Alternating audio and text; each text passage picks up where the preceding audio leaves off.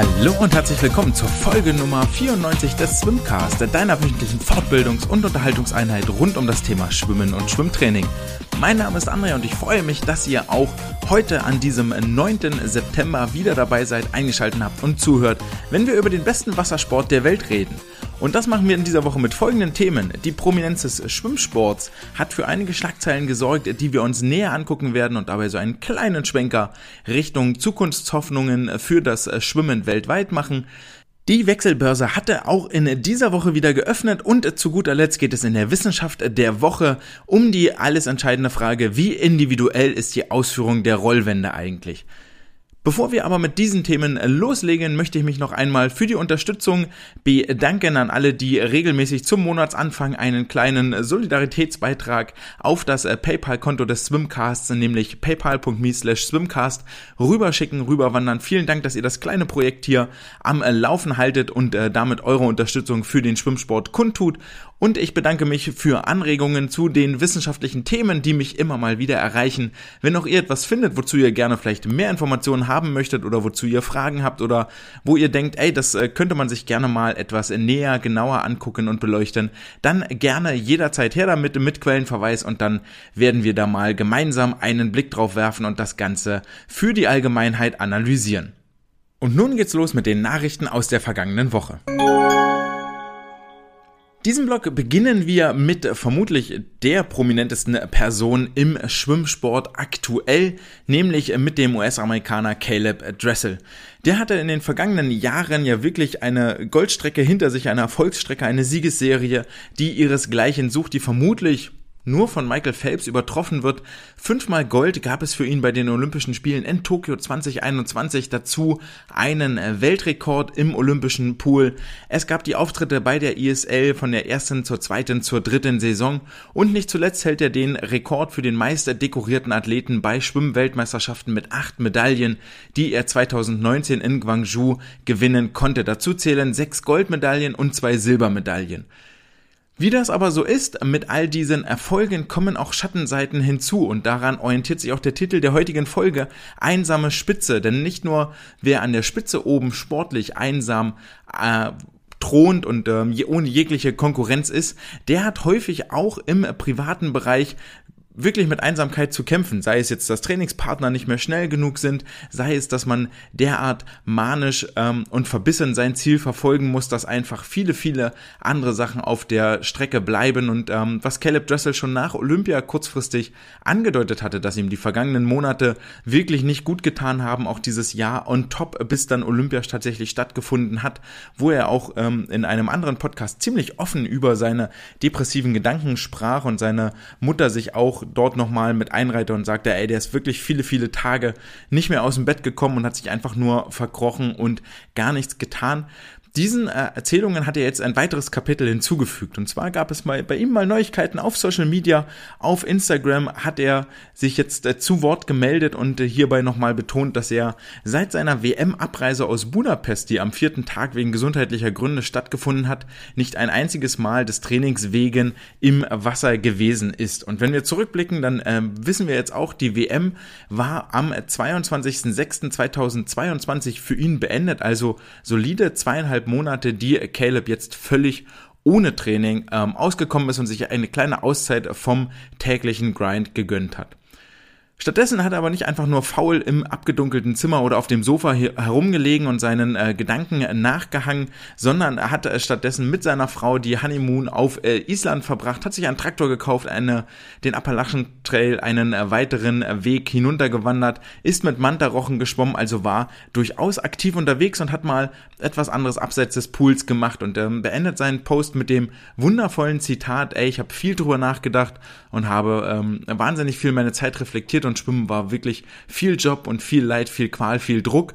Und ähm, jetzt sagt er, I can have swimming and happiness. Ich kann also beides haben. Ich kann gleichzeitig der erfolgreichste Schwimmer der Welt sein und glücklich sein, was, bis ihn, was für ihn wohl bisher nur ein Widerspruch gewesen ist. Und aus all diesen Sachen, die man jetzt über Caleb Dressel weiß oder auch aus äh, anderen äh, Bereichen im Leben, wenn man sich so umguckt, ergibt sich eigentlich so ein bisschen die Frage, ob es die absolute Weltspitze nur dann zu erreichen gilt, wenn man sehr, sehr einsam ist und fast schon manisch äh, pedantisch daran arbeitet, zwanghaft, äh, zwangsmäßig vielleicht sogar. Und ich glaube, wenn man so ein bisschen sich umguckt in seinem ähm, Freundeskreis oder auch ähm, in, in Fernsehserien oder bei Firmen oder bei anderen Geschichten, dann ist es relativ unabhängig vom Gebiet, wo man seine Passion auslebt.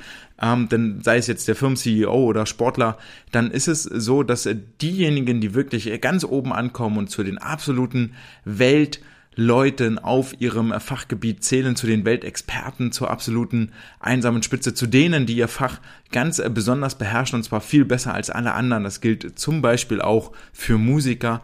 Dann sind das diejenigen, die extremst viel Zeit in tägliches Training, in die tägliche Arbeit, in das tägliche Verfolgen ihres Ziels hier hineinstecken. Und nicht umsonst sind es äh, viele, viele äh, Schwimm-VIPs, die unter diesem Post applaudieren oder aufbauende, anerkennende oder ähm, gleichklingende, ähnlich klingende Worte finden, die das möglicherweise auch auf sich selbst beziehen. Dazu gehört unter anderem Penny Oleksiak, die ja damals mit 16 Jahren die jüngste Olympiasiegerin Kanadas geworden war. Adam Peaty zählt auch mit dazu, der sich häufig in den letzten Wochen und Monaten geäußert hat zum Thema, ähm, was mache ich eigentlich noch parallel daneben. Michael Phelps, von dem auch bekannt ist, dass er nach seinem Karriereende in ein sehr, sehr tiefes Loch gefallen ist. Und selbst die erst ganz junge Lydia Jacobi hat sich hier mit ähm, unterstützenden Worten und mit ähm, zustimmenden Worten unter diesem Post geäußert. Und ähm, das wie gesagt, das wirft auch so ein bisschen Awareness, also Achtsamkeit, Aufmerksamkeit auf diesen Blog, dass ähm, ihr auf jeden Fall, egal was ihr tut und wie gut ihr werden wollt, ob ihr jetzt der beste Trainer der Welt werden wollt oder der beste Sportler der Welt oder das beste Elternteil der Welt oder überhaupt der Beste in irgendetwas, ähm, sei die, die Referenzmenge auch nur so klein und sei es, dass ihr der beste Klavierspieler in eurem Freundeskreis sein wollt, dann vergesst dabei nicht, dass es noch Leute um euch rumgeben sollte und ähm, Ablenkungen und andere Themen, mit denen ihr euch beschäftigen könnt, denn sonst wird es wie gesagt, und dafür sind die Beispiele inzwischen sehr, sehr zahlreich. Sonst wird es sehr, sehr schnell einsam. Ich glaube auch ein Elon Musk oder ein Jeff Bezos oder ein, ähm, wie heißt der Microsoft-Gründer?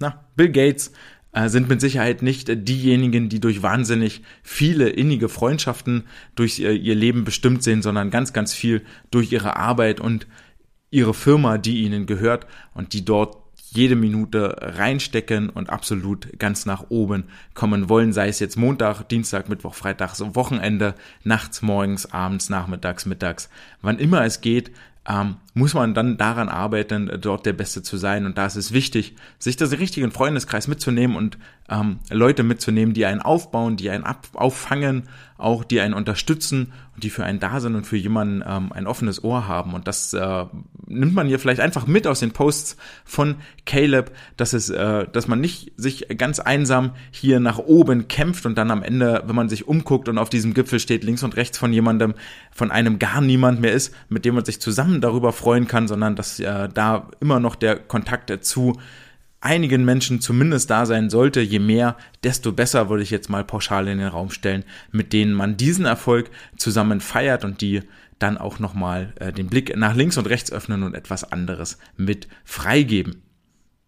Und der nächste Schwimmer, den dieses einsame spitze Schicksal ereilen könnte, steht auch schon in den Startlöchern. Ihr wisst, um wen es geht, um wen ich hier rede, um die Skinny Legend, so hat er sich selber genannt, um David Popovici. Denn der hat wohl den erfolgreichsten Sommer hinter sich, den seit vielen, vielen Jahren mal ein Schwimmer hingelegt hat. Michael Phelps 2008 in Peking bei den Olympischen Spielen war da mit Sicherheit nochmal eine Sphäre höher, aber dann fallen mir die Vergleiche schon fast aus. Denn David Popovic hat in diesem Sommer quasi alles gewonnen, was es für ihn zu gewinnen gab, inklusive eines Weltrekordes. Er wurde über die 100 und 200 Meter Freistil nicht nur Junioren-Europameister und Europameister, sondern auch Junioren-Weltmeister und Weltmeister der offenen Klasse. Das Ganze garniert mit einem Weltrekord über die 100 Meter Freistil, löste damit nach 13 Jahren Cesar Cielo ab und er blieb 500 unter seiner Marke aus der Zeit der Hightech-Wunderanzüge von 2009. 46,86 ist jetzt die neue Bestzeit über 100 Freistil in den besten Listen und dahinter steht der Name des Rumänen David Popovic. Er hat insgesamt 16 Rennen unter 48 Sekunden in diesem Jahr über die 100 Meter Freistil absolviert. Ähm, und das ist wirklich, wirklich respektabel. Niemandem sonst ist das jemals in dieser Vielzahl gelungen. Und ähm, ich glaube schon, dass es sich äh, lohnt, hier mal etwas tiefer in die Entwicklung von äh, David Popovic einzusteigen und das wollen wir jetzt einmal tun. Wir beginnen mit den Weltmeisterschaften im Juni 2022. Hier schwamm wir die schnellste Zeit im Halbfinale, nämlich in 47,13 Sekunden, konnte dann dem anschließenden Druck, schwimmt er unter 47 oder nicht, im Finale nicht mehr standhalten, war dort ein bisschen langsamer in 47,58, hat trotzdem für die Goldmedaille gereicht. Nicht ganz einen Monat später, am 10.07.22 bei den Junioren-Europameisterschaften in Ottopeni, gewann er ebenfalls den Titel 47,69, reichten hier für ihn zum Titel nach 49,6 und 48,3 im Vorlauf und Halbfinale, dann die 47,7 im Finale. Es folgte einen guten Monat später das absolute Highlight bei der EM in Rom. In 46,86 ist er jetzt der neue Weltrekordhalter nach 47,20 im Vorlauf, 46,98 im Halbfinale und 46,86 ist er der erste Sportler, dem es gelang, zweimal in seiner Karriere unter der 47 Sekunden Marke zu schwimmen und äh, zu guter Letzt am Ende eines langen Highlight-Sommers am 4.9.22 gewann er den Weltmeistertitel bei den Junioren in 47,13 Sekunden. Heißt also, er begann mit 47,13 im WM-Halbfinale, wurde dann eine halbe Sekunde langsamer, schwamm nochmal acht Zehntel schneller und wurde dann nochmal drei Zehntel langsamer, endete bei der Junioren-Weltmeisterschaft in exakt der gleichen Zeit, wie sie, wie der Sommer für ihn begonnen hatte, in 47,13 Sekunden. Und da gab es jetzt ein Interview mit Alexander Popov, der da sagte, ey, das, das ist eigentlich schon ziemlich gut, was der Junge da macht. Äh, beide werden ja auch äh, physisch und stilistisch miteinander verglichen nicht nur vom Namen her sind sie sich sehr, sehr, sehr, sehr ähnlich, Alexander Popov und David Popovic, sondern auch eben in all ihren Charakteristika, in all ihren Schwimmstilen. Und Alexander Popov, der große Zar des Schwimmsports über die 100 Meter Freistil, der ja auch viele, viele Jahre ungeschlagen war, sagte, ey, wir haben damals uns überlegt mit meinem Trainer Alex Gennady, dass die Differenz zwischen dem ersten und zweiten 50er sollte so bei bestenfalls 1,5 Sekunden liegen. Das ist das Ziel, da willst du hin, dann hast du ein sehr, sehr gutes Rennen gemacht. Und jetzt ähm, gucken wir uns mal an, wie denn äh, David Popovic seine Rennen in den vergangenen Monaten eingeteilt hat. Da sehen wir, dass er bei den Weltmeisterschaften in 22,8 anging und eine 24,3 draufschwamm, also genau 1,5 Sekunden Differenz. Bei den Junioren-Europameisterschaften ging er langsamer an, 23,1, schwamm eine 24,6 drauf, also auch genau 1,5 Sekunden. Bei seinem EM-Titel und Weltrekord äh, begann er die ersten 15 22,7 Sekunden, also in einem ähnlichen Bereich wie bei den Weltmeisterschaften, war in 24,1, aber auf der Rückbahn zwei Zehntel schneller, Differenz zwischen erster und zweiter Bahn 1,4 Sekunden und identisches bei den Junioren-Weltmeisterschaften in 22,9 vorne rum, 24,3 auf der zweiten Bahn drauf. Also er erfüllt exakt diese Vorhersage, die Alexander Popov hier trifft, dieses Optimum, was es zu erreichen gilt. Und jetzt kann man natürlich mal gucken oder wir stellen mal vorher eine andere Frage an, ans Publikum und an euch. David Popovic ist nicht erst seit diesem Jahr auf der Landkarte des Weltschwimmsports zu finden, sondern auch schon im vergangenen Jahr dort anzutreffen gewesen, denn er startete bei Olympia für das Land Rumänien über die 100 Meter Freistil und belegte hier welchen Platz. Wer von euch weiß es noch, welchen Platz äh, er über die 100 Freistil bei Olympia belegte? Kurze Wartezeit. Stellen uns die Jeopardy-Wartemusik vor. Und alle, die jetzt auf den siebten Platz getippt haben, lagen richtig. Ähnlich also wie Michael Phelps damals in Athen 2000, der über die 200 Meter Delfin, ich glaube, Sechster geworden war, völlig fernab eigentlich der Weltöffentlichkeit, außer dass man vorher mal drüber spricht, aha, das ist so ein ganz junger, der schwimmt die 200 Delfin, so war es letztes Jahr mit David Popovic, das ist so ein ganz junger, der schwimmt die 100 Freistil schon im Finale. Aus dem könnte mal was werden. Interessant ist allerdings, wie er sich das Rennen damals bei Olympia eingeteilt hat. Dort schwamm er nämlich sehr, sehr locker los in 23,4 Sekunden, die mit Abstand langsamste Zeit aber in 24,6 Sekunden drauf zeigte er schon, was ihn auszeichnet, nämlich ein überragender Backend-Speed, mit dem kaum ein anderer mithalten kann. Die Differenz zwischen erster und zweiter Bahn sind also lediglich 1,2 Sekunden. Erschreckend. Drei Ausrufezeichen dahinter. Und wir vergleichen das mal mit Sportlern aus der absoluten Weltspitze in diesem Olympiafinale. Caleb Dressel gewann das Rennen damals in Tokio in insgesamt 47,0 Sekunden und begann die erste Bahn in 22,4, also extrem schnell getrieben, natürlich von seinem wahnsinnig schnellen Start, der so etwa nochmal bis zur 5, 15 Meter Marke, so ungefähr sieben Zehntel schneller ist als der von David Popovic. Caleb Dressel also auf der ersten Bahn 22,4 Sekunden, auf der zweiten Bahn 24,6 drauf, also 2,2 Sekunden Differenz. Wir vergleichen das mit den geforderten 1,5 von Alexander Popov. Der zweitplatzierte Kyle Chalmers schwamm etwas langsamer vorne weg, 22,7, dafür 24,4 drauf, 1,7 Sekunden Differenz. Und der drittplatzierte Kliman Kolesnikov schwamm die ersten 50 Meter in 22,5 Sekunden und äh, auf der Rückbahn reichte es dann nur noch zu einer 25-0, also zweieinhalb Sekunden Differenz zwischen der ersten und zweiten Bahn. Extreme, absolut extreme Unterschiede und ähm, Differ Vergleich nochmal, David Popovic 1,2 Sekunden Differenz. Welten liegen dazwischen. Das ist richtig, richtig krass, wie, wie dort die ähm, Renneinteilung einfach so, so unterschiedlich sein kann. Das war mir tatsächlich nicht bewusst dass an diese 1,2 Sekunden eigentlich keiner rankommt im Olympiafinale, das leuchtet schon irgendwie ein, aber selbst die 1,5 Sekunden sind eigentlich für alle außer Reichweite. Einzig war noch der achtplatzierte Ungar, ich habe dessen Name ich jetzt vergessen habe, ähm, der lag noch in einem ähnlichen Bereich mit 1,5 Sekunden.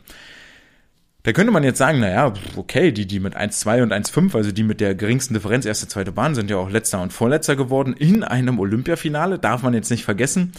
Ähm, ist das denn überhaupt so zielführend?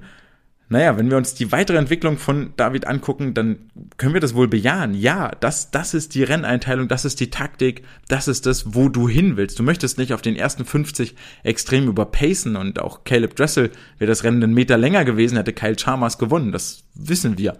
Ähm, das ist das, wo du hin willst. Und ähm, es gibt reichlich Videomaterial von David Popovic. Und wenn wir uns beide Rennen mal angucken. Einmal das 100 Freistil Olympiafinale, das muss ja irgendwann im August 22 gewesen sein, und das EM-Finale, wo er den Weltrekord geschwommen ist, so knapp ein Jahr später, 13. August 22.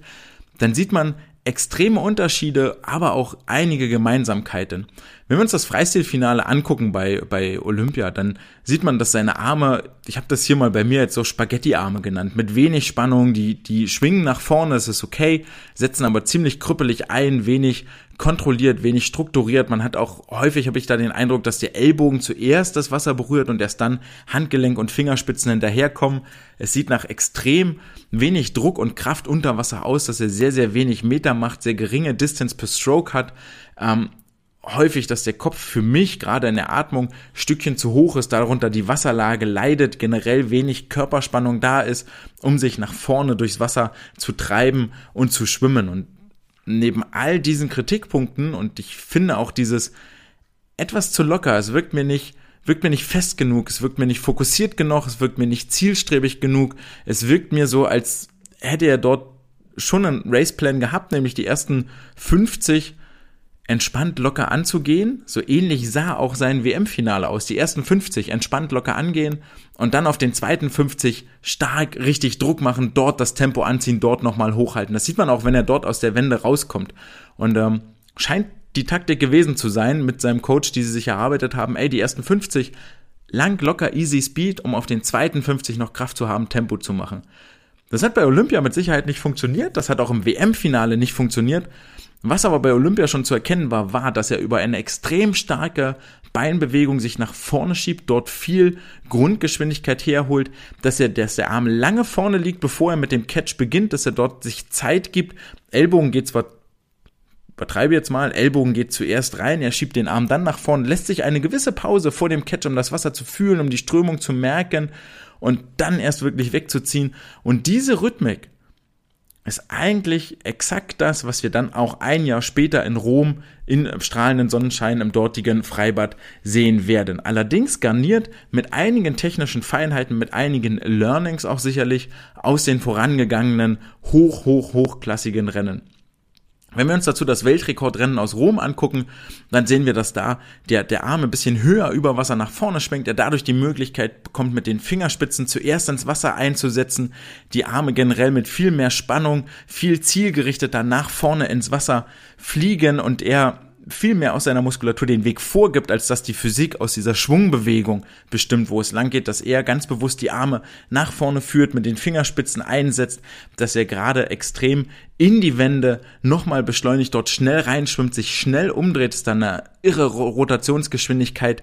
Die Delfin-Kicks unter Wasser wirken für mich auch etwas kräftiger, bei gleichem Rhythmus, etwas kräftiger, als sie das noch in, äh, in, in Tokio getan haben. Ja, in Tokio taucht er zwar und das mit Sicherheit auch sehr, sehr gut, sonst kommt es ja auch nicht ins äh, Freistilfinale, aber das alles wirkt in Rom dann bei den Europameisterschaften im dortigen Finale wesentlich zielstrebiger und als wüsste er auch viel, viel mehr, was er da tut. Und viel entscheidender, das ganze Schwimmerische hat immer noch den gleichen Rhythmus. Der Arm liegt vorne einen Moment, er gibt sich Zeit, den anderen Arm zu Ende zu machen, er schiebt über einen starken Kraul-Beinschlag.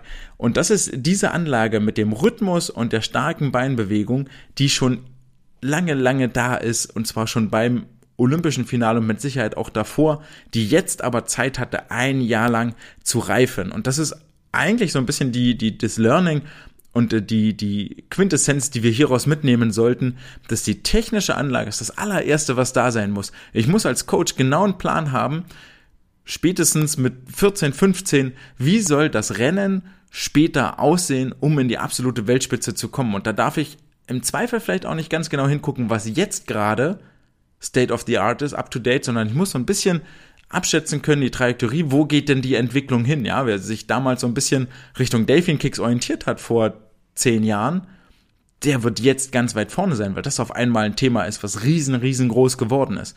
Und das ist etwas, woran hier David seit sehr, sehr langer Zeit mit Sicherheit schon arbeitet. Und für mich auch nochmal ganz interessant eigentlich, nachdem wir in den letzten, in der letzten Schwimmergeneration männliche Sportler gesehen haben, die sich Muskelgramm um Muskelgramm um Kilogramm um Kilogramm draufgepackt haben, Adam Peaty, Caleb Dressel, sehen wir jetzt auf einmal einen Weltrekordhalter über die 100 Freistil, der sich selbst als Skinny Legend bezeichnet, dem gesagt wurde, ey, du brauchst mehr Kraft, du brauchst mehr Muskeln der aber derartig elegant mit Feingefühl, mit langen Hebeln arbeitet, die er optimal gegens Wasser setzen kann, um der schnellste 100 Freistilschwimmer aller aller Zeiten. Nicht in diesem Jahr, nicht im letzten Jahr, nicht in diesem Olympiazyklus, sondern ever, der jemals auf diesem Planeten unterwegs war, ähm, zu sein.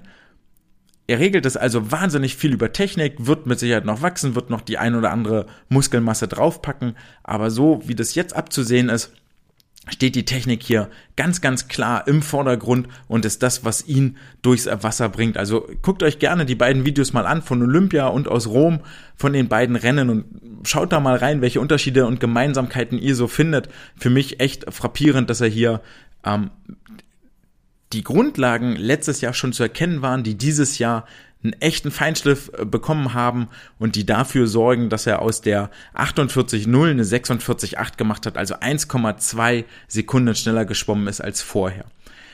Kleiner Funfact am Rande, David, äh, David Popovic hat gesagt, die 46 ist nicht, nicht das Ende der Fahnenstange. Eigentlich möchte ich noch so in Richtung 45 Sekunden mich orientieren. Das ist vermutlich nicht ganz unmöglich. Und auf diese Frage angesprochen, antwortete Alexander Popov auch ähm, nach, nach einer ganz schönen Kopfrechenaufgabe, wo er sagte, naja, okay, dann schwimmst du, schwimmst du 22,1 an und dann schwimmst du 23,6 drauf und dann bist du bei einer 45,7, hast sogar noch zwei Zehntel Puffer, also könnte auch 23,2, äh, 22,2 vorne weg, 23,7 drauf, 25,9, äh, 45,9. Hält er jetzt auch nicht so für völlig ausgeschlossen, dort dass das noch kommen wird in den, in den kommenden Jahren oder Jahrzehnten. Also man darf sich gefasst machen, diese 46, 86 scheint nicht so, als wäre das das Ende der Fahnenstange und wir haben diesen Sommer auf jeden Fall das, äh, das Aufsteigen eines zukünftigen Weltstars gesehen. Jemand, David Popovic, der auch wirklich eloquent ist, sich zu präsentieren weiß, ein bisschen mit der Show zu spielen weiß, für mich noch gewöhnungsbedürftig. Auch nach dem Weltrekord hat er sehr, sehr wenig Emotionen gezeigt. Das dürfte für mich gerne etwas mehr sein. Kann aber auch Ausdruck dessen sein, dass er weiß, da ist noch einiges im Tank. Ich habe noch einige Puffer. Ich kann noch ein bisschen schneller, als ich das hier und jetzt gezeigt habe. Zur Belohnung nach diesem großartigen Sommer gab es für David Popovic auch 200.000 Euro von der rumänischen Regierung überreicht und vielleicht ist das alles Ansporn für ihn und für die kommende Jugendbewegung, die da doch in diesem Sommer gezeigt hat, dass sie einige wirklich, wirklich interessante Namen bereithält. Die, Amer die Kanadierin Summer McIntosh ist da zu nennen, Benedetta Pilato, alle unter 18 Jahre alt, Shane Cassis, der auch noch sehr, sehr jung ist aus Amerika, der Lagen- und äh, Rückenschwimmer David Popovic genannt, Leon Marchand, der den 400 Lagen Weltrekord von Michael Phelps in diesem Sommer schon angegriffen hat und jetzt bei Bob Bowman trainiert der absoluter Lagenspezialist ist und ähm, Michael Phelps zu einer Weltbekanntheit, zu dem Weltschwimmstar geformt hat, also sich dort in guten Händen befindet. Der Brite Jacob Whittle über die kurzen Kraulstrecken, Katie Grimes, die Amerikanerin über die langen Kraulstrecken, genauso wie die Australierin Lani Pellister über die langen Kraulstrecken oder die Türkin Merv Tunchel werden wohl noch für einige Schlagzeilen sorgen und auch mit Lukas Mertens, Anna Elend und Isabel Gose sind hier drei deutsche Sportler zu nennen, die bis Olympia 2024 und einschließlich Olympia 2024 für die ein oder andere große Welle sorgen werden und vielleicht noch darüber hinaus bis LA 2028 dem Wassersport ihren Stempel aufdrücken werden. Jemand, der der Wassersport, Weltwassersport seinen Stempel schon aufgedrückt hat, ist der Südafrikaner Chet Leclos und damit kommen wir zur Wechselbörse. Die Swimsport News haben es vergangenen Freitag als erste verkündet. Respekt für diesen Coup, woher auch immer diese Information kam. Chet Leclos wird ab Ende September in Frankfurt seine Betten beziehen, seine Brötchen einkaufen, die Badehose anziehen und den örtlichen Kraftraum vollschwitzen, denn er hat sich der Trainingsgruppe um Dirk Lange angeschlossen. Vielleicht ein bisschen zur Historie, das kam ja nun ein bisschen überraschend. Chet Leclos hat in den letzten Jahren ja einige Trainingsorte, hat äh, unter anderem in der Türkei in der Gloria Sports Arena im äh, zusammen mit dem Energy Team um Sarah Sjöström und äh, dem Coach James Gibson trainiert und hat sich nach der vergangenen ISL-Saison, also ähm, vor den Olympischen, ja, es war nach den Olympischen Spielen, oh Gott, Anfang des Jahres jedenfalls, meine Herren, ist das schon wieder Zeit vergangen hier, äh, hat sich nach der dritten ESL-Saison, also nach den äh, Highlights im Dezember, dem äh, britischen Trainer Sonny Trick angeschlossen, den man als äh, Swimsuit Guy auf YouTube findet, der dort viele Vlogs hochlädt ähm, und dort Einblicke in das äh, Schwimmer- und Trainerleben gibt. Ähm, Sonny hatte äh, noch eine etwas größere Trainingsgruppe, der unter anderem Max Litchfield angehört hat und noch ein paar weitere Sportlerinnen, Sportler, ähm, hat dort alle genannten auf die unter anderem Commonwealth Games und die WM äh, vorbereitet, wo dann allerdings die großen Erfolge vor allen Dingen für Chet ausgeblieben sind. Ähm, Chet muss ja die WM abbrechen bzw. vorzeitig äh, beenden, weil er sich, weil er erkrankt war und sich erkältet hatte, konnte dann aber bei den Commonwealth Games über die 100 Meter Delfin in 51-61 mit Platz 4 nur in Anführungsstrichen Platz 4 seine, seine beste Platzierung einfahren und die 51-61 war mit Sicherheit auch nicht die Zeit, die er sich dort erhofft hat. Über die 200 Delfin ging generell nicht viel, was ja noch in den vergangenen Jahren seine äh, Stärke und sein, sein Aushängeschild gewesen war. Schwierig auch, dass ähm, Sonny Trick hat sich geäußert dazu in seinem äh, neuesten äh, Vlog zu der Trennung, dass sie sich trennen werden, ähm, dass äh, Chet Leclos seinen Coach, also Sonny, wirklich voll bezahlt hat und ähm, ihn dafür, ihn finanziert hat, dass er sich rund um die Uhr um ihn kümmert, Trainingspläne schreibt und so weiter und so fort. Dafür brauchst du als Sportler natürlich starke Partner und ein entsprechendes Finanzvolumen im Hintergrund und ich denke mal, so wie eben auch gehört, so richtig erfolgreich war die Zusammenarbeit äh, jetzt nicht, denn so ganz ohne Medaille bei WM und Commonwealth Games wieder nach Hause zu fliegen, kann nicht der Anspruch eines Chet Leclos sein, der sich mit Sicherheit zwar im Endstadium seiner Karriere befindet, aber Paris 2024 noch im Blick hat. Und so kam es, dass er sich überlegt hat, ja, ich spekuliere jetzt mal ein bisschen, ey, ist es das Geld wert, so was ist hier passiert? Hat sich mit Sicherheit mit seinem Coach auch hingesetzt, wie sieht denn die Schritte aus für die nächsten zwei Jahre? Was kannst du mir bieten? Und die beiden sind auch, ähm, also sein Trainer und Chat, Sonny und Chat, sind auch wahnsinnig viel durch die Gegend gereist, ja, mal in Dubai trainiert, haben mal in der Türkei trainiert, haben mal in äh, Großbritannien trainiert, haben mal in Südafrika trainiert und all dieses Traveling und mal hier, mal dort, mal da, hat nichts mit einem wirklichen äh, Profisport zu tun, ja, eine klare Trainingsbasis zu haben, an der man alles am Ort hat, weiß, dass man gut betreut wird, die Leute kennt. Ja, dazu gehören ja auch Ernährungsberater, dazu gehören Physiotherapeuten, die das nicht remote machen können. Dazu gehören im Zweifel Ärzte, dazu gehört auch eine Ernährung. Und wenn du ähm, immer wieder switcht zwischen Ernährung in Dubai, Ernährung in Südafrika, Ernährung in der Türkei, Ernährung in Europa, England, dann wird das, glaube ich, schon auch irgendwann mal schwierig für den Körper. Und so kam es wohl, dass sich Chat überlegt hat, naja, okay, das äh, sehe ich hier nicht, dass wir uns da noch auf Dauer zwei Jahre, die Uhr tickt bis äh, Paris. Ähm, ich brauche etwas, äh, wo ich mich wohlfühle, wo ich weiß, wo es hingehen kann und hat deswegen vermutlich Verbindung zu Dirk Lange aufgenommen. Eventuell wurde das Ganze auch äh, vermittelt. Die hessische Landestrainerin Sheila Scheth hat ja Chat im Rahmen der ISL auch mit betreut äh, bei ihren äh, Einsätzen für das Energy Standard Team. Und ähm, Dirk Lange und äh, Chat Leclos sind auch schon bekannte Namen, die schon zusammengearbeitet haben, denn Dirk war vor vielen Jahren, nämlich von 2005 bis 2008, auch schon mal Nationalcoach des südafrikanischen Schwimmteams. Dazu gibt es auch ein Zitat von Dirk Lange, der da über Chet Leclos sich wie folgt äußert. Er hat in den vergangenen beiden Jahren ein wenig die neuen Entwicklungen im Schwimmsport verpasst. Und das haben wir als kleinen Seitenhieb auf die vergangenen äh, Trainer durchaus äh, verstehen, James Gibson und äh, Sonny Trick hier.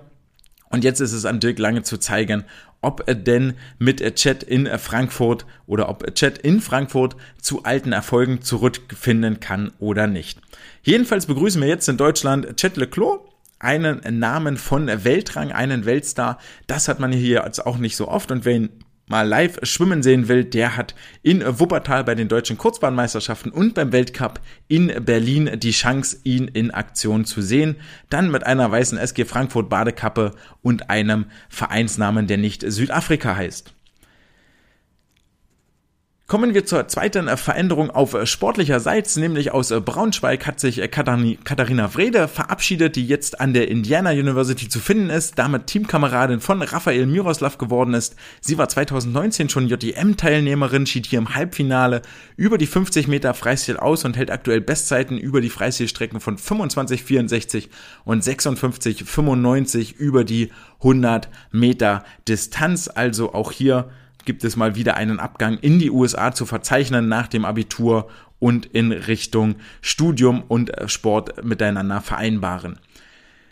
Und dann gibt es noch jemanden, der zurückkehrt in die deutschen Lande, nämlich die SG Dortmund hat einen neuen Cheftrainer bekommen. Nach dem Abgang von Stefan Wittgi an den Bundesstützpunkt in Essen war dieser Cheftrainerposten in Dortmund vakant und äh, Tobias Heinrich hat sich den jetzt unter den Nagel gekrallt, hat sich mit Sicherheit unter Hunderten von äh, Bewerbern durchgesetzt.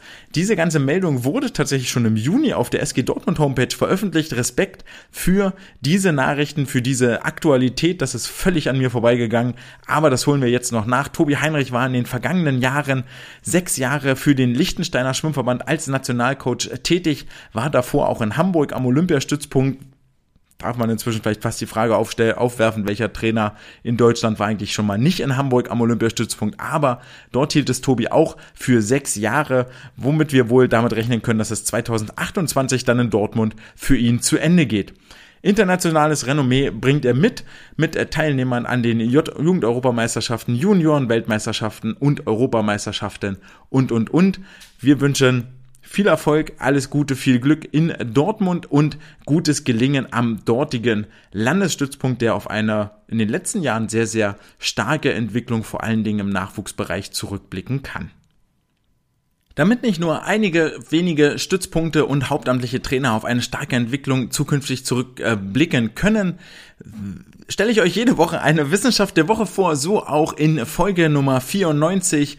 Heute geht es um die Rollwände, wie bereits im Intro angekündigt. Es behandelt sich um ein Paper, das den wunderbaren Titel trägt Improving Tumble Turn Performance in Swimming. Dieses Paper wurde veröffentlicht mal von einer vorwiegend weiblichen Forschergruppe angeführt von Sina David und Tamara Grove und äh, andere noch, die an den in den Niederlanden äh, forschen. Das Ganze wurde veröffentlicht im International Society of Biomechanics and Sports Conference, ist also ein Conference Paper dementsprechend angenehm kurz gehalten, dafür manchmal etwas kryptisch und nicht so wahnsinnig einfach zu verstehen, aber dafür bin ich euch da, um euch das trotzdem näher zu bringen und in leichte Sprache zu übersetzen. Stattgefunden hat die Konferenz vom 19. bis zum 23.07.2022 in Liverpool. Ihr merkt also viel mehr up-to-date in Sachen Forschungsarbeit kann man schon fast gar nicht mehr sein.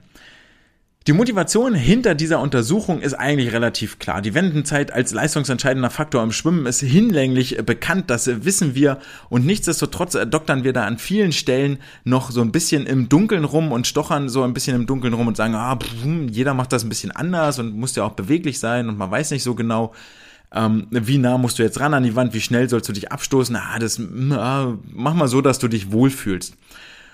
Und all dieses Larifari ist eigentlich ein bisschen erstaunlich, denn äh, bis zu 40 Prozent der Gesamtrennzeit, also der Gesamtzeit eines Wettkampfes auf der 25 Meter Bahn fließen in Wendenzeit. Und diese Wendenzeit setzt sich aus insgesamt sechs Phasen zusammen. Wir spielen wieder ein kleines Jeopardy-Quiz oder ein kleines Quiz, stellen uns eine Ratemusik vor. Wie heißen die sechs Phasen bei der Rollwende? Sportler startet, bla bla bla, schwimmt gesamte Lage und dann geht's ja irgendwann los mit dem Anschwimmen. Muss also erkennen, wo ist die Wand und mich da irgendwie ein bisschen hinarbeiten, ja, dass ich nie mit so einem halben Zug dort reinkomme. Okay. Dann habe ich irgendwann den letzten Armzug gemacht, dann kommt also die Drehung, die wirklich eigentliche Vorwärtsrolle, die ich dort tue, bis die Füße an der Wand sind. Von Füße an der Wand bis Füße lösen sich ist die Kontaktzeit an der Wand. Dann gibt es das Gleiten, dann kommt irgendwann der erste Beinkick, das ist die Tauchphase und in dem Moment, wo der erste Armzug beginnt, beginnt auch der Übergang in die Gesamtbewegung. Also insgesamt sechs Phasen. Anschwimmen, Drehung, Kontaktzeit, Gleiten, Tauchen, Übergang. Hier im Fokus bei dieser Untersuchung sind die folgenden äh, zwei Parameter, nämlich die Drehung und die Kontaktzeit und die Drehung ausgedrückt als TAC-Index. TAC kennen, ja, ist jetzt glaube ich nicht so richtig intuitiv einleuchtend. TAC-Index heißt also, wie klein kann ich mich machen?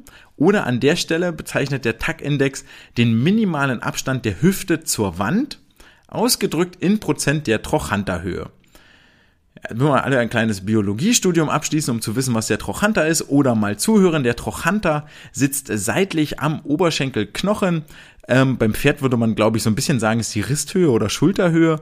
Hier so, ähm, wenn ihr nicht wirklich gucken wollt, wo fängt denn der, ähm, der Hüftknochen oder wo hört denn der Oberschenkelmuskel dort am Trochanter wirklich auf, dann stellt euch so Hüfthöhe vor und dann ein kleines Stückchen weiter runter. Für alle, die ein bisschen mehr einsteigen wollen, es geht hier genau genommen um den Trochanter Major, nämlich das obere Ende des Oberschenkelknochens.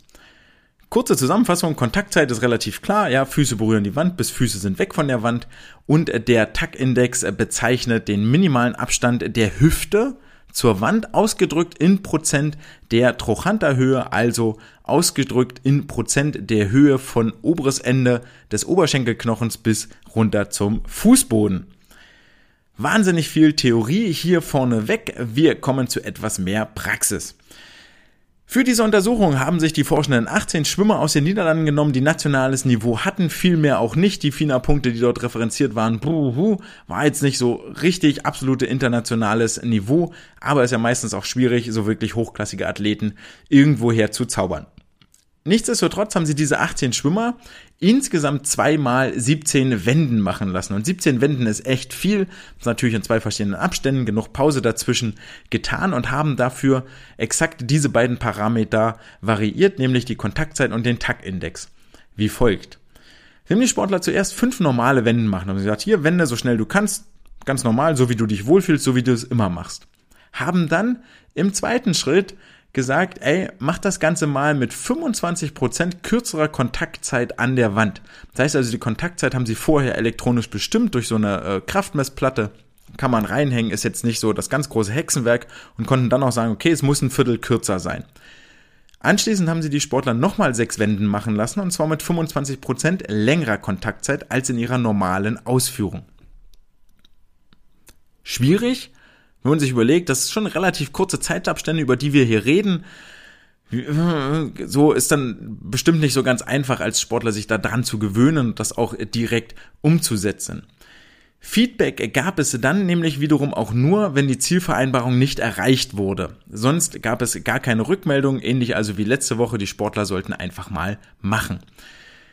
Anschließend sind die nochmal 17 Wänden ähm, durchgeführt worden, wieder fünf ganz normal, so wie sie sich wohlfühlen, alles gut gemacht. Und dann anschließend sechs Wänden, wo der Abstand Hüfte-Wand kürzer war als bei dem normalen und dann nochmal sechs Wände, wo der Abstand Hüfte-Wand äh, weiter war als in den fünf normalen Versuchen. Hier gab es äh, gar keine Referenz oder Vorgabe, was denn nun kürzer oder weiter weg ist. Ähm, vermutlich, weil es auch schwierig mit einem schnellen Feedback zu regeln ist. Das gehe ich jetzt mal von aus, wurde einfach optisch gemacht. Das war hier nicht näher definiert in dem Paper. Was aber dann näher definiert war, waren tatsächlich die Ergebnisse. Und ähm, hier gehe ich jetzt mal ein Stückchen tiefer rein. Wir gucken uns das wieder an. Kontaktzeit, TAC-Index. Kontaktzeit gab es ja insgesamt drei Zustände. Es gab die normal lange Kontaktzeit, die kurze und die lange Kontaktzeit.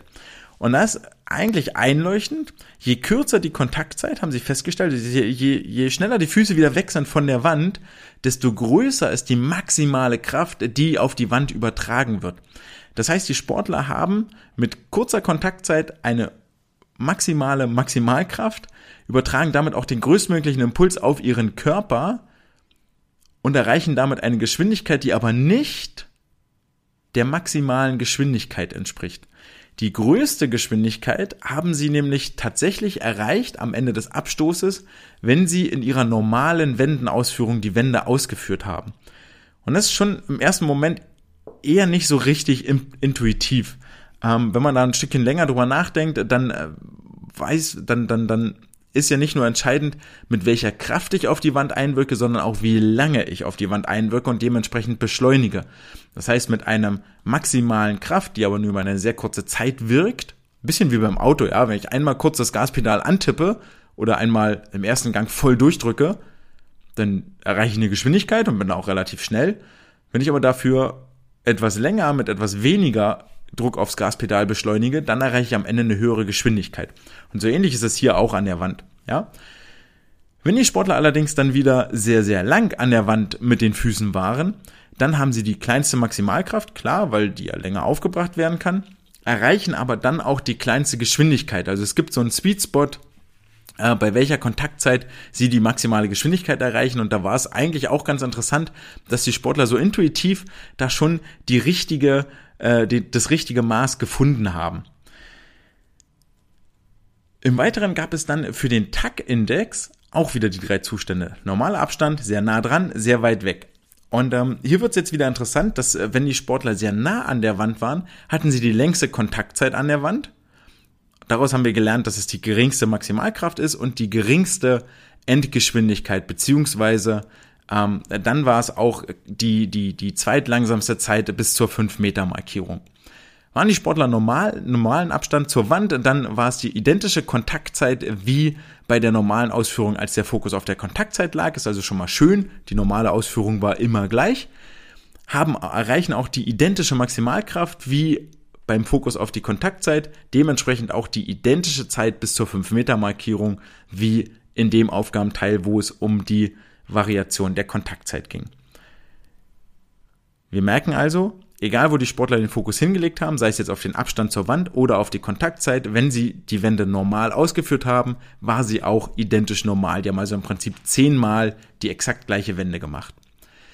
Waren die Sportler weiter weg von der Wand, hatten sie die kürzeste Kontaktzeit, dementsprechend wieder die größte Maximalkraft und die mittlere Zeit, also war die mittlere Geschwindigkeit, die sie da erreicht haben, mit der größten Maximalkraft und dementsprechend auch die mittlere Zeit bis zur 5 Meter Markierung. alles soweit eigentlich im Großen und Ganzen intuitiv. Ja, bin ich näher dran an der Wand, wird der Kniewinkel kleiner, das heißt, ich brauche länger, um die Beine zu strecken.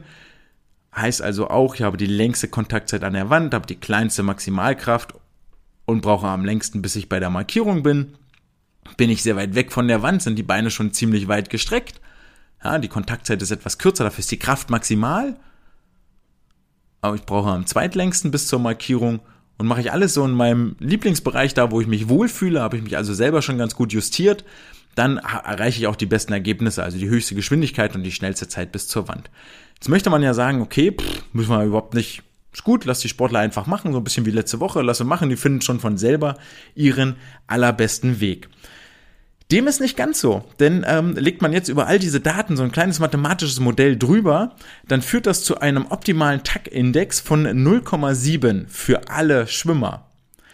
Heißt also, egal wer dort geschwommen ist, wie groß er ist, wie klein, wie schmal, wie dick, wie kräftig, wie schnell, völlig egal, der optimale TAC-Index ist 0,7. Der Mittelwert über alle Schwimmer lag bei 0,65, also ziemlich nah dran am Optimum, aber nicht wirklich das Optimum. Die Kontaktzeit war relativ äh, eindeutig, die haben sich dann gar nicht weiter angeguckt, aber dieser TAC-Index oder was heißt die Kontaktzeit war relativ eindeutig, die Kontaktzeit war schon eher individuell, aber dieser TAC-Index ist eigentlich das Entscheidende und das wirklich Überraschende, dass es hier einen optimalen Wert gibt für alle Schwimmerinnen und Schwimmer. Machen wir ein praktisches Beispiel. Ich habe meinen Gliedermaßstab oder im umgangssprachlichen Gebrauch Zollstock rausgeholt und mal gemessen, wie hoch ist denn eigentlich meine Trochanterhöhe? Wo endet denn der Oberschenkel? Und da stelle ich fest, dass es äh, ganz glücklich fällt, nämlich der Abstand Fußboden-Oberschenkel beträgt bei mir exakt einen Meter. Hurra! Heißt also, bei einer Höhe von einem Meter ist mein optimaler Abstand zur Wand bei der Rollwände 70 Zentimeter. Und das ist ehrlich gesagt, ist das eigentlich erschreckend klein. Das ist echt nicht viel. 70 Zentimeter ist richtig, richtig nah. Aber, und das sagen die Forschenden hier auch, dieser Abstand, diese 70 Zentimeter sorgen dafür, dass ich in einem Kniewinkel von so roundabout 90 Grad die Füße an die Wand setze und diese 90 Grad wiederum sind optimal, um den Speedspot zu treffen zwischen Kontaktzeit und schnellem Abstoß. Also da habe ich das, äh, das beste Produkt aus, ich hänge lange genug an der Wand, um richtig Geschwindigkeit aufzubauen, aber kurz genug an der Wand, um schnell wieder weg zu sein. Jetzt könnt ihr also hingehen, eure Sportler mal ausmessen, vermessen und sagen, okay, so lang muss äh, oder so so nah musst du an die Wand ranschwimmen, so nah darf die äh, Hüfte bis an die Wand kommen, alles andere ist Unsinn. Was sie auch noch mit dazu sagen, jetzt ähm, wenn man weiter wegschwimmt, kann man ja auch immer argumentieren, aha, ist dann in der Summe wird's vielleicht so ein Meter oder 1,50, die ich weniger schwimme als die Konkurrenz, wenn ich mich etwas weiter wegdrehe. Das geht aber häufig zu Lasten der Kontaktzeit an der Wand. Das heißt auch, bis die Füße sich lösen, habe ich weniger Zeit, eine widerstandsarme Position einzunehmen. Auch das ist nicht zu vernachlässigen. Es sind ja also viele Konsequenzen, die aus einem schnellen Abschluss einhergehen, die es mit zu bedenken gilt, wo ich mir überlegen muss, okay, wo will ich hin, was will ich hier eigentlich optimieren? Und umso erstaunlicher ist es, dass diese 70 Prozent der Hüfthöhe oder der Trochanterhöhe eigentlich das sind, was für alle Sportlerinnen und Sportler optimal ist, also die dann ausreicht, äh, wo man lange genug an der Wand klebt, um richtig Kraft aufzubauen, um richtig Tempo aufzubauen, um mit den Armen im Körper, in der Körperspannung, in der Körperposition eine widerstandsarme Position einzunehmen und dann wiederum weit genug weg, um sich schnell abzustoßen und nicht unnötig Zeit zu verlieren. Also das ist die eigentlich wirklich spannende Erkenntnis hier dran. Es gibt einen optimalen Wert für den TAC-Index für alle Schwimmerinnen und Schwimmer unabhängig von Niveau oder Geschlecht. Und mit dieser faszinierenden Erkenntnis beenden wir die Episode des heutigen Tages nicht ohne einen Ausblick auf die kommenden Wettkämpfe zu werfen. Da sind mir vor allen Dingen zwei aufgefallen, die an diesem Wochenende stattfinden und nicht nur dort, sondern egal, wo ihr vielleicht schon wieder Wettkampfluft schnuppert. Es geht ja schon wieder seit einigen Wochen richtig heiß her in den äh, diversen Becken der Republik. Ihr habt dieses Wochenende unter anderem die Möglichkeit in Ölpe beim Pannenklöpper Schwimmfest ein paar Medaillen, Bestzeiten, Urkunden zu erringen und beim Förderpokal in Flensburg neben, wie gesagt, diversen anderen, wo ich euch, egal wo ihr den äh, Carbonanzug anzieht und die Wettkampfbadekappe aufsetzt, ich euch viel Erfolg und viel Glück wünsche. Was haben wir heute gelernt? Vor allen Dingen nochmal den ersten Punkt aufgegriffen. Vergesst nicht eure Freunde beim Schwimmen. Sie geben euch Halt. Ja, sucht euch Wegbegleiter, sucht euch Leute, mit denen ihr lachen könnt, die euch begleiten, die euch mal auf andere Gedanken bringen und äh, trotzdem habt ihr immer noch die Möglichkeit, ganz, ganz oben anzukommen, aber dann vielleicht nicht euch dort wirklich einsam zu fühlen. Wir haben den Aufstieg eines absoluten Weltstars äh, beleuchtet, äh, nämlich David Popovic, die Skinny Legend, die die 45 Sekunden über die 100 Freistil angreifen will, die Speerspitze einer wirklich sehr, sehr starken Nachwuchsgeneration, die sich hier ihren Weg durch die Chlorbecken äh, bahnt. Und wir sind einen Schritt näher gekommen an die Ausführung der optimalen Wende. Das war's für diese Woche. Ich bedanke mich bei euch für eure Aufmerksamkeit, wünsche euch alles Gute. Wenn ihr mir folgen wollt, dann auf Instagram, auf Twitter. Wenn euch die Folge gefallen hat, lasst gerne eine Bewertung da bei Spotify, Apple, iTunes, wo auch immer ihr den Spaß hier hört. Und ich freue mich, wenn ihr in der nächsten Woche wieder dabei seid, wenn es heißt Schwimmsport für die Ohren. Das war's für heute. Ciao.